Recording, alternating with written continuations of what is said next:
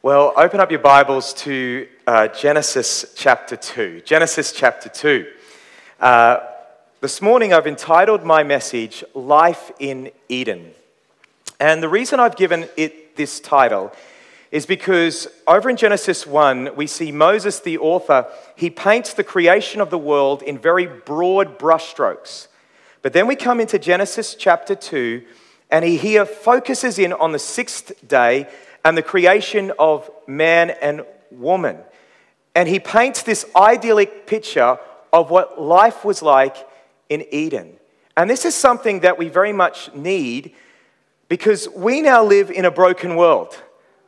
We are broken, the people around us is broken, the systems of this world are broken, and we can sometimes wonder how was life meant to be? Is this how life is, or is there more to life than this? You know, if you were going through a dump and you picked up a broken vase, you might wonder what that vase looked like when it was brand new. Well, here we see how life was meant to be. We see how life was meant to be as God intended it life in Eden. So look down in your Bibles in Genesis chapter 2, and in verses 1 to 3, we see the seventh day mentioned. Now, I believe that in mentioning the seventh day here, actually, uh, this, these verses, Genesis uh, chapter 2, verses 1 to 3, they should actually probably be included in Genesis chapter 1. Um, the verses and chapter divisions in your Bible actually came much later in church history, around in the 16th century. A printer put in the, the, the, chapter and verse divisions. Now, I'm, I'm grateful that they did because it makes finding things in the Bible really easy. But in the original Hebrew and Greek, there were not chapter and verse divisions. And since this speaks about the seventh day, it should probably go with the rest of the days, the six days mentioned in chapter 1. But nevertheless, in speaking about the seventh day, I think what God is giving us here is He's giving humans a pattern to live by. Look down in verse 1 in your Bibles, we read this Thus the heavens and the earth were finished, and all the host of them. And on the seventh day, God finished His work that He had done and he rested on the seventh day from all his work that he had done. Now, when you observe the seventh day in comparison to all the other days of creation, you notice some important differences. First, there is no announcement, and God said, or proclamation of God's word, let there be on the seventh day. You also find at the end of the seventh day, there isn't this little tag that you find at the end of the other days and there was evening, and there was morning, and then it says the name of the day. You don't find that, which has led commentators and theologians to suggest that maybe the seventh day is continuing, that maybe God's rest, the rest that he rested from on the seventh day, is continuing today. So, why did God rest? What, what does it mean where it says God rested? Well, it can't mean that God was physically tired because God is omnipotent which means he's all powerful, which means whatever energy that he exerted in the creation of the world did not deplete him. He is omnipotent, he's all powerful. Further, Jesus, over in John's gospel, he said, My Father is always working. God is always at work, providentially upholding this world. As we read the Bible, we read about his mighty acts of redemption as he steps into human history. And we read about him working all things according to the counsel of his will. So he's working his sovereign purposes. So, what does it mean where it says that God rested? Well, I think what it means is that he rested from his, the specific work of creation. He created the world in six days and then he rested from that specific work. He is still working to providentially uphold the world. He's working in redemption. He's working the world according to his sovereign purposes, but he rested from his work of creation. Now, the big question that I have as I study this passage is why could God rest? Why could God rest? Now, this is a question that I think many of us need to examine because in our world, one of the things that we struggle with is we struggle with finding rest. Many people that I meet are just stressed out. They're full of, full of anxiety and worry, and they just find no rest. They stay up late at night, they can't sleep. And I think there's a number of reasons for that. You know, we live, the pace of life now is, is such that it's so quick. We, we live in a world uh, filled with technology, and technology promised to make our lives easier. But now, oftentimes, we find that what technology actually does is it means that we work all the time. If you have your your, your, email linked to your smartphone, you will find yourself answering email like at, at 4 a.m. in the morning or late into the evening. And you know, we live in a very competitive world where it's hard to find employment. And so you want to actually meet the, um, the demands of your employer. And so this means that for many people, rest, they find it very, very difficult to find rest. So why could God rest? Well, the answer to that question, I think, is found in chapter 1 in this phrase that we see repeated over and over again. After God created certain things, it says that God saw that it was good. Now, what is that? That is God delighting in creation, being satisfied with creation. Now, this reaches its climax in the sixth day, where at the end of chapter 1, we read in verse 31, look down in your Bibles, it says, And God saw everything that he had made, and behold, it was very good. You see, the reason that God could rest on this seventh day was he was satisfied with the work that he had done. It was satisfactory, it was complete in his eyes. And I think this tells us the reason why many of us can't rest is because we never know that we don't know if we've worked enough. We don't know whether our works have actually have actually we've worked enough to find approval and the significance that we are looking for in life. You know, we, we don't know whether we've worked enough to silence that inner murmur that we have in our hearts you see, deep rest is actually this soul satisfaction that my work is sufficient. And we don't know whether our works are actually sufficient or not, which is why you can take a holiday, and a holiday is a good thing, but it still mightn't give you that soul satisfaction. Or you can lose yourself in like Netflix, uh, a Netflix like TV season and, and binge watch. But even though that provides some relief, it mightn't provide that deep soul rest. So, where does this deep soul rest come from? Well, look down in verse 3 in your Bibles. We read this. So, God blessed the seventh day and made it holy, because on it God rested from all his work that he had done in creation. Now, in chapter 1, you will see God blessing various things, but here he blesses the seventh day. And this is the very first time that we see in the Bible that God consecrates something, he makes it holy. And when God consecrates something and makes it holy, he sets it aside for himself. And so he sets aside the seventh day as his day is holy unto him. So what we see here is we see God establishing this pattern. For six days he worked, and on the seventh day he rested. Now, as you fast forward through the Bible, so you, you fast forward past the flood, past the patriarchs, past the Exodus, you come to Mount Sinai and you see God entering into covenant with Israel, and God gives Israel this pattern. In the Ten Commandments, the fourth commandment, he commands Israel this. He says, For six days you shall labor, and on the seventh day you will rest. The seventh day will be holy unto me, it will be my day.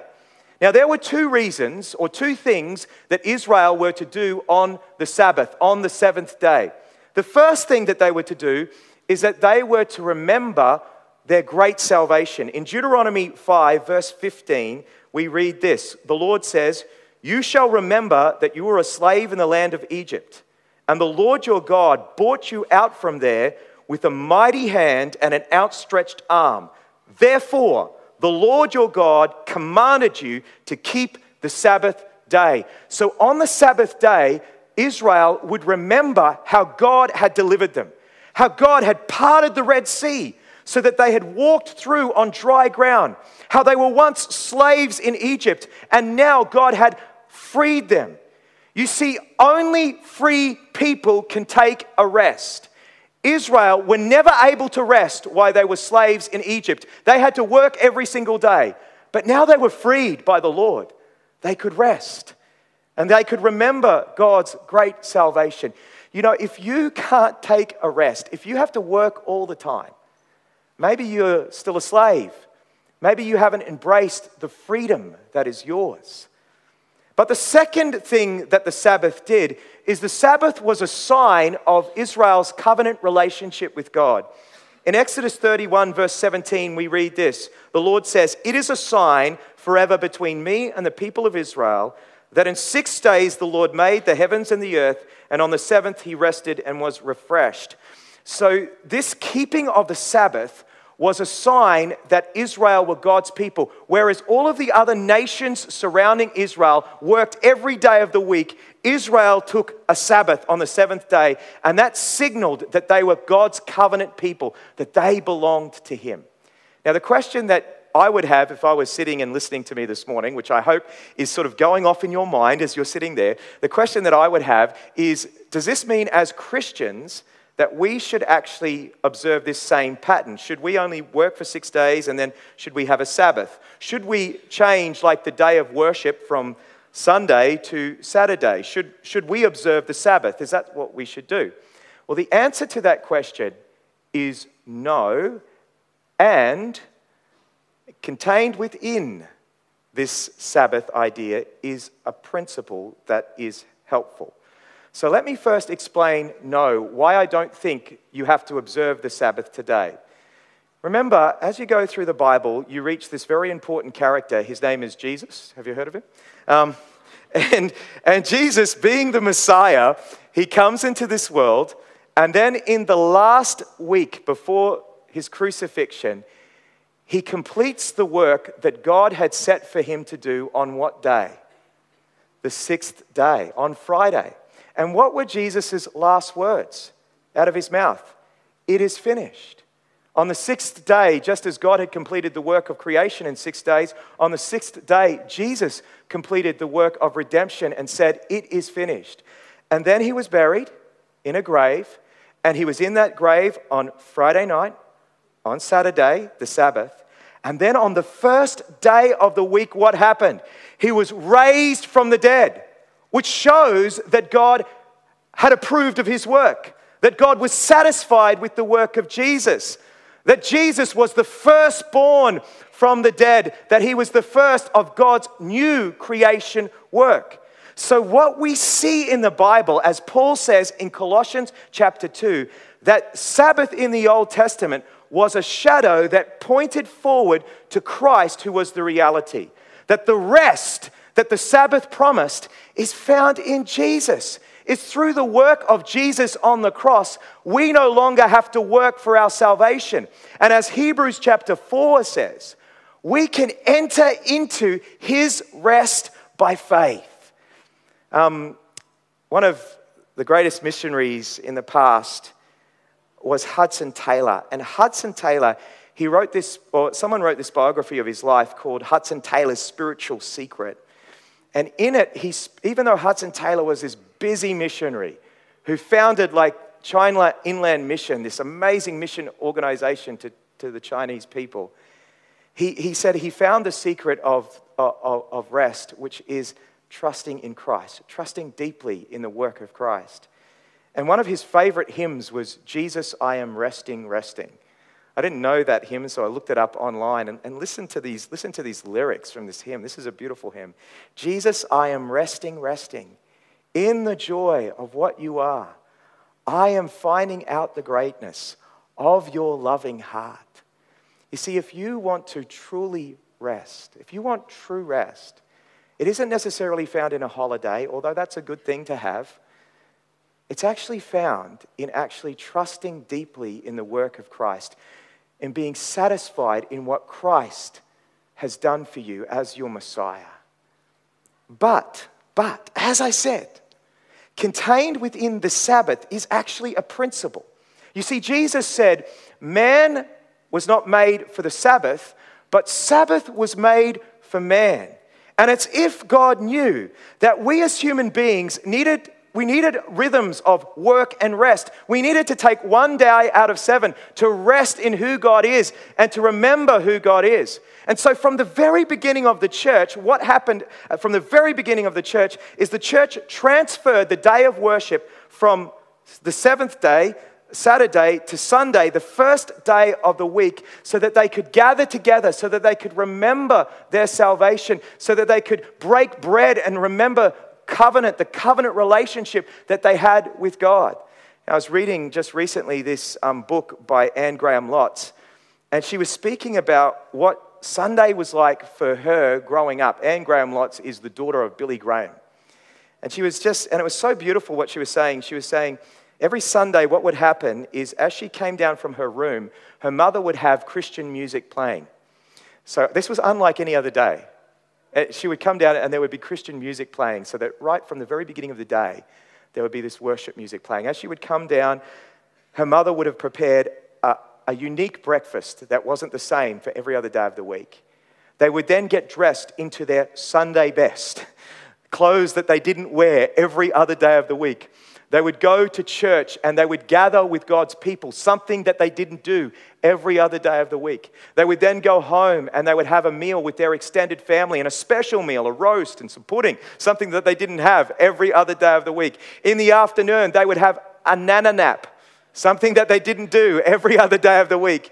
And then at the end of the day, they would finish it with worship they would begin the day with worship with God's family and would finish the day with worship with God's family. Now, I know in our contemporary church, we've sort of said, well, that sort of, all that sort of stuff is very legalistic and old school. But I wonder, I wonder whether there was something in that. Whether that pattern actually provided Christians something where they set aside special time and they said, This time is the Lord's time. And I'm going to reflect on who He is and I'm going to remember his covenant with me. You know, I think that seven days is just long enough for you to forget who God is and for you to forget what he's done for you. As Jesus said, the Sabbath, man wasn't made for the Sabbath, but Sabbath was made for man. Maybe it's really spiritually healthy for you. Maybe, maybe if you only rock up to church twice a month, I wonder whether that's actually spiritually healthy for you. Maybe you actually need, need to gather with God's people more than that. Because there seems to be this pattern in Scripture that we need this rhythm of work and rest. Let's look down in verse 4 now. Verse 4 of your Bibles. These are the generations of the heavens and the earth when they were created. The generations there is Toldot in Hebrew. As I said in my very first, when I introduced um, Genesis to you, this Toldot becomes the um, structure that we will see throughout the whole book of Genesis. And uh, these are the generations of the heavens and the earth when they were created in the day that the Lord God made the earth and the heavens. Now, it's interesting here that we see a change in the name of God. In Genesis chapter 1, the name of God that's primarily used is the name Elohim, the high God. But here in Genesis chapter 2, we have Yahweh Elohim, the Lord God, the personal name for God. Look down in verse 5. When no bush of the field was yet in the land, and no small plant of the field had yet sprung up, for Yahweh Elohim had not caused it to rain on the land, and there was no man to work the ground. And a mist was going up from the land and was watering the whole face of the ground. Now, I just want to speculate for a few moments because this is a little bit interesting. It seems that before the flood, there was no rain as we know it today. That it seems the way that the earth received um, water was from this mist that would come up and water the ground, which tells us a little bit how brave Noah must have been to announce that the heavens were going to open because that had never happened before in human history. A water, a mist had come up and watered the ground. And that, now this is just speculative, and it may have been that the atmosphere at that time surrounding the earth was quite dense which kept UV light and other harmful rays from humans, which may account for the long age of life that we read in Genesis chapter 5 of those pre flood people. Anyway, that's speculation. Let's look down in verse 7. Then Yahweh Elohim formed the man of the dust of the ground, and he breathed into his nostrils the breath of life and man became a living creature. So here we see God as potter, and he's getting his hands dirty. He's getting dirt under his fingernails as he fashions man out of the dust of the ground. Now, we'll read later in Genesis that not only were man created out of the ground, but so were the animals. And so it is true that we as human beings, we have a material part of our existence. We have a body. But you'll see in that verse that God also breathes into the nostrils of man the breath of life. So, as human beings, we not only have this material part, but we also have this immaterial part. We have body and soul, which is so interesting. You know, um, last century, the communists, they sought to stamp out faith, and they believed if they could just persecute the church in, in communist USSR and other communist countries, then the church would be stamped out. But it's interesting, isn't it? That you know the church still thrived. That, that, even though they tried to suppress the church, underground churches grow, grew up, and this is because every single human being, even though we have a material body, we also have an immaterial soul. And even though people's uh, are spiritually dead, they still have this part of their life where they crave for some things spiritually. They still have this spiritual side, this immaterial part to their existence. But look down in verse 8. And Yahweh Elohim planted a garden in Eden. Now, the word Eden in Hebrew is the word delight. So, this was a garden of delights in the east. I think I take that reference to mean it was east of where Adam was created. So Adam saw the Lord God planting and forming this garden for him. And what was this garden like? Look down in verse 9. And out of the ground, Yahweh Elohim made to spring up every tree that is pleasant to the sight and is good for food. So this truly was this garden of delights. Surrounding Adam was all of these beautiful flowers and trees to look at, pleasurable to look at. And there was all these fruit trees. We can only imagine mango trees and apple trees and orange trees and strawberries and raspberries, everything that is good to taste, good for, good for us to eat. What we see here is that in Eden, God not only gave humanity a pattern to live by, but He also gave them a place to live in. And here's the thing about that place to live in they were meant to enjoy life. They were meant to enjoy the creation that God had given them. I want to tell you something, Christians. I want to tell you something. God wants you to enjoy life. Wow, that's big. God wants you to actually enjoy this earth. I know that that's hard for us to, to stomach because we've all heard the song, haven't we? Turn your eyes upon Jesus. And in the song, Turn Your Eyes Upon Jesus, if you turn your eyes upon Jesus, and look full in his wonderful face, then the things of earth will grow strangely dim in the light of his glory and grace. That's a beautiful sentiment in that song, by the way. I think it's a beautiful song. I love that song. However, that's not the Eden hermeneutic. It's actually when we turn our face towards Jesus, the things of this earth will become rich and beautiful as God once intended them to be. Because God actually took human beings and He placed them in a garden of delights. So, pleasure is not a bad thing. You know, part of the reason that the church struggles with this is because asceticism came into the church pretty early on. It came from Greek philosophy. Asceticism is the idea that in order to gain some higher spiritual enlightenment, you need to actually um, you know, deny yourself of earthly pleasures. And so, pretty early on in the church history, you see in the second and third century, people going out as hermits into the desert, trying to suppress earthly pleasure in order to gain some sort of spiritual enlightenment. It's a little bit like what you see in India with the swamis and the yogis who, like, inflict pain upon their body, thinking that by inflicting this pain, they will therefore gain some deeper enrichment. That is not how God actually intended life. God actually wants us to enjoy life but here's the thing He wants us to enjoy life within the boundaries that He has made. Look down at the end of the verse. It says, And the tree of life was in the midst of the garden, and the tree of the knowledge of good and evil. And in verse 16, look down in verse 16, the Lord God commanded the man, saying, You may surely eat of every tree in the garden, but of the tree of the knowledge of good and evil you shall not eat, for the day in which you eat of it, you shall surely die. Now, here's, here's a big question Why did God do this? Why did God plant these two trees? And why did He give the man this command? And embedded in the command is this consequence that if he eats of the tree of the knowledge of good and evil, he's going to die. Why did God do that? Why did God establish rules? I know that's so hard for us to understand as Westerners. Because we think that pleasure can't be enjoyed if there's actually rules surrounding the pleasure.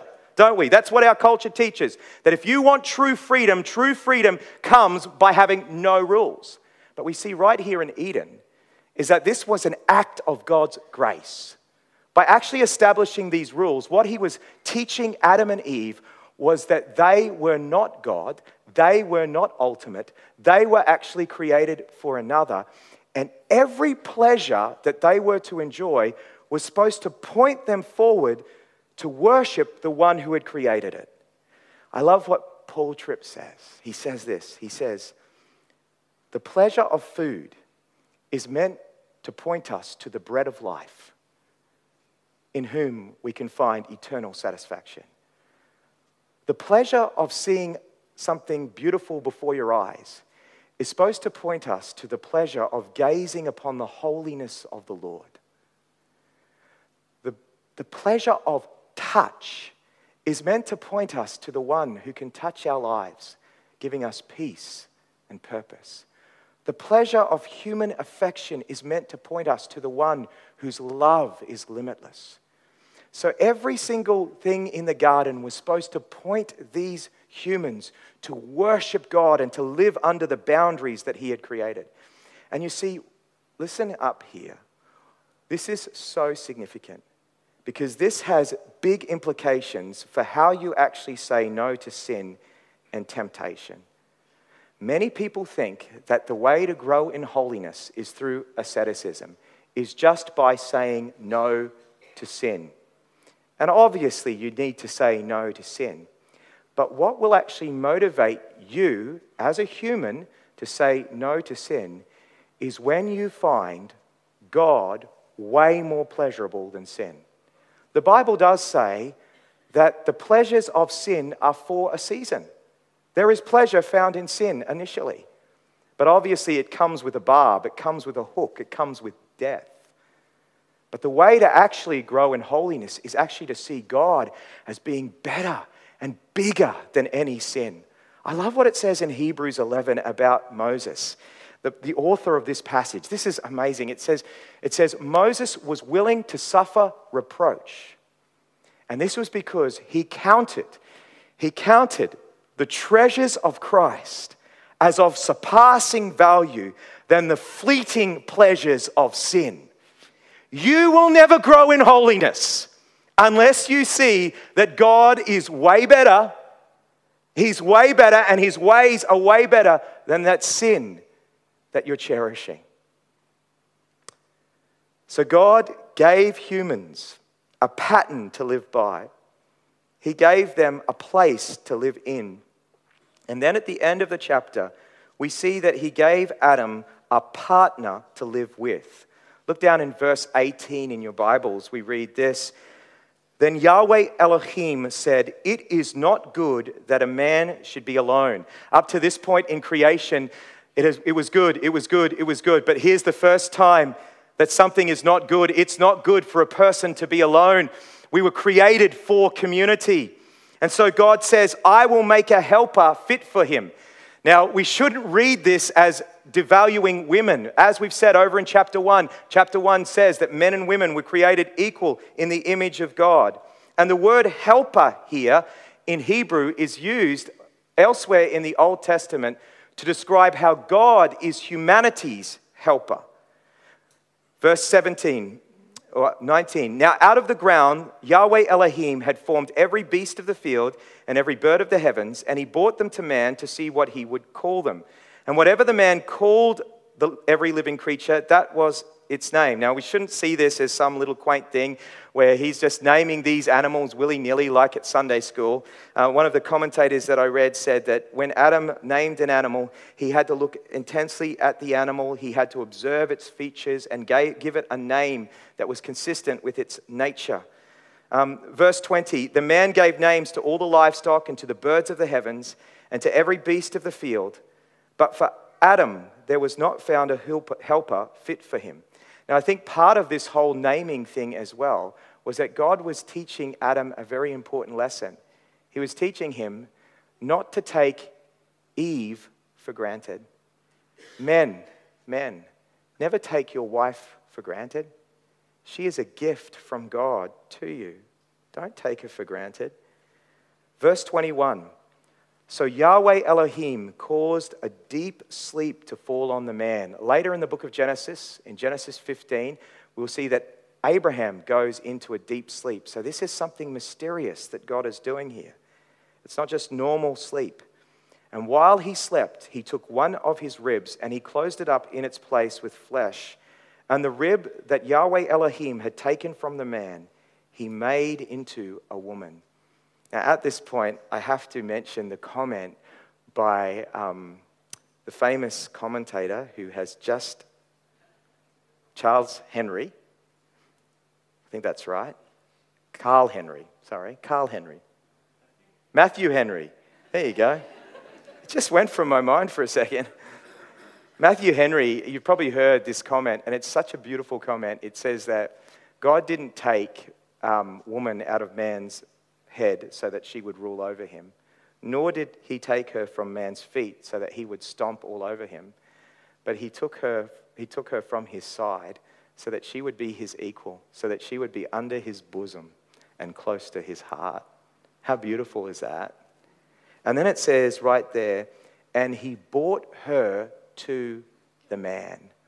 What a beautiful scene. God the Father here is bringing Eve to Adam. Eve is coming on, on God the Father's arm, and she is perfect in body. She's innocent in her spirit. What a beautiful picture. Is it any wonder that the man said, Wow, this is now bone of my bone and flesh of my flesh? She shall be called woman because she was taken out of man. Now, when we read that, we've got to understand that in English, we see family relationships in terms of blood. You know, we say someone is a blood relative or, you know, their blood is thicker than water. But for the Hebrew people, they saw family relationships in terms of flesh and bone. So he is saying, She is one of mine. Unlike all of the animals, she belongs to me. And then in verse 24, we see God performing the very first marriage ceremony. And I think this is very significant, people. Is right here on day six at the creation of man and woman, God creates marriage. Marriage was God's idea. Marriage is between a man and a woman. It doesn't matter what society says about it, the Bible says it, and God created it, and He created it from the very beginning that marriage is between a man and a woman for life. And contained here within verse 24, we see the essence of what marriage actually is. Marriage is a covenant that you enter into before God and you make a number of promises. Look down in verse 24. It says, Therefore, a man shall leave his father and his mother, and he shall hold fast to his wife. You know what marriage is? Marriage is saying that I am going to be 100% committed to this person. Out of all of the people of the world, this is the person that I am going to be committed to. You know, many marriages struggle because people don't leave and cleave. People don't leave other allegiances behind and totally commit themselves to their spouse. Then we see the next part, and they shall become one flesh. In a marriage, you are no longer just, you should no longer consider yourself just being by yourself. You are now in a partnership where what you do affects the other person and what they do affects you. So I think in a marriage, you should share the same bank account. You should share the same bed. You should share all this oneness together. You know, when, what, what, now that I'm married to Tegan, my life affects her. So what I do, I have to think about her. I am no longer just an individual. I, I am now one in, in one relationship with her. And then we see the final part in verse 25 and the man and his wife were both naked and not ashamed. A very important part of marriage is that when you get married, you leave nothing back. You are completely transparent. There are no secrets that you hold, there are no rooms out of which you don't let the other person see. And this is expressed by the fact that you only allow your spouse to see your nakedness.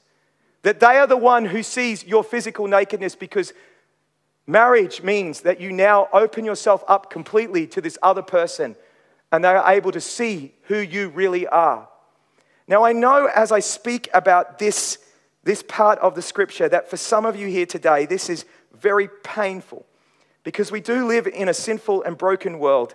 And maybe there's some of you here today and and you're single and, you are, and God hasn't brought along a partner for you, even though you've prayed about it many times, or maybe you're divorced here today and, and that's very painful for you.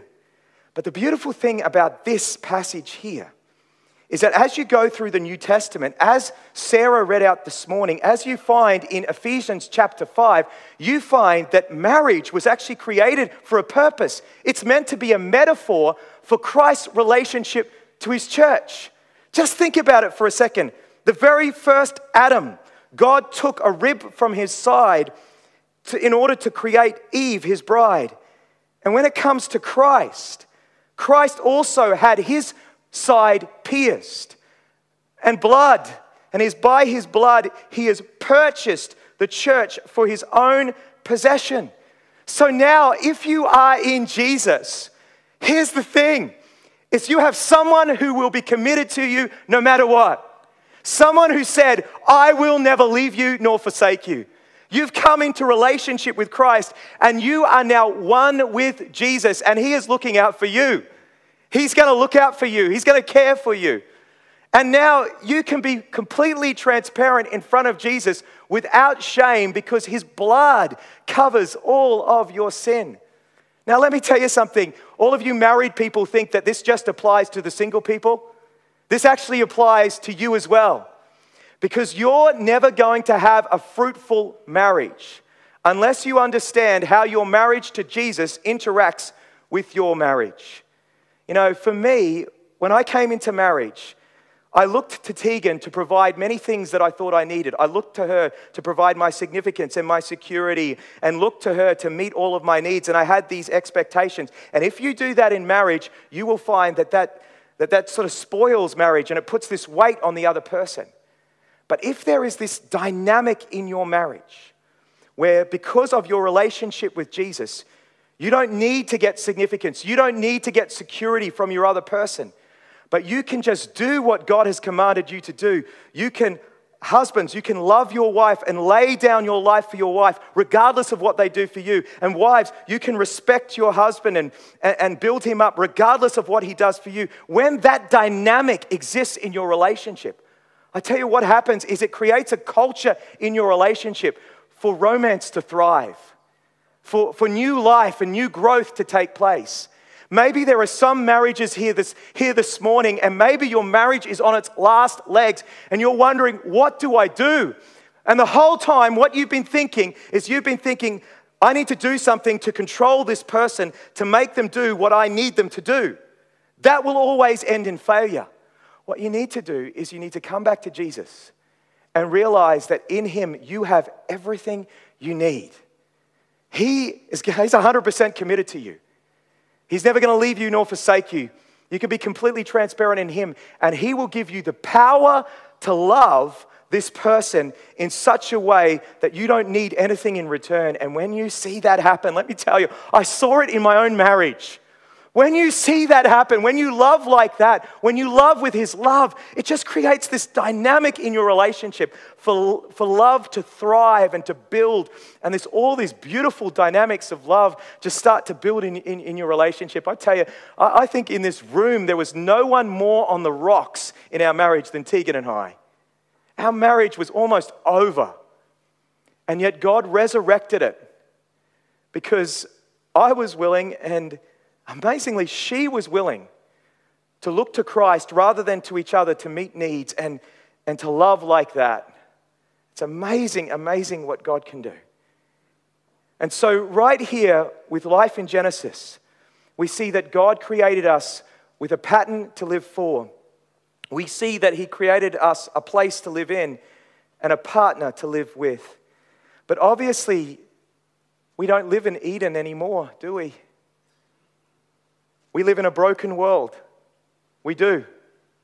But it's interesting that the Bible begins with a marriage of the first Adam, and it ends in Revelation with the marriage supper of the Lamb, the second Adam. And I can't promise you today that your life will be awesome if you turn to Jesus. But I can promise you that if you turn to Jesus, you can get a place at the table. in the marriage supper of the Lamb. And on the first day of the week, we have gathered here to celebrate the resurrection of Christ. That 2,000 years ago, the grave is empty. Jesus was raised. And now he is our rest. Amen? We don't have to work to try and prove ourselves anymore. We rest in his work. Now we should look upon his beauty and turn away from sin because he is the most beautiful thing. And now we are included in him. What a person. He will never leave you, he will always be devoted to you. What, what an amazing Savior. Let's pray, hey, as we, as we come. Let's come to the Lord.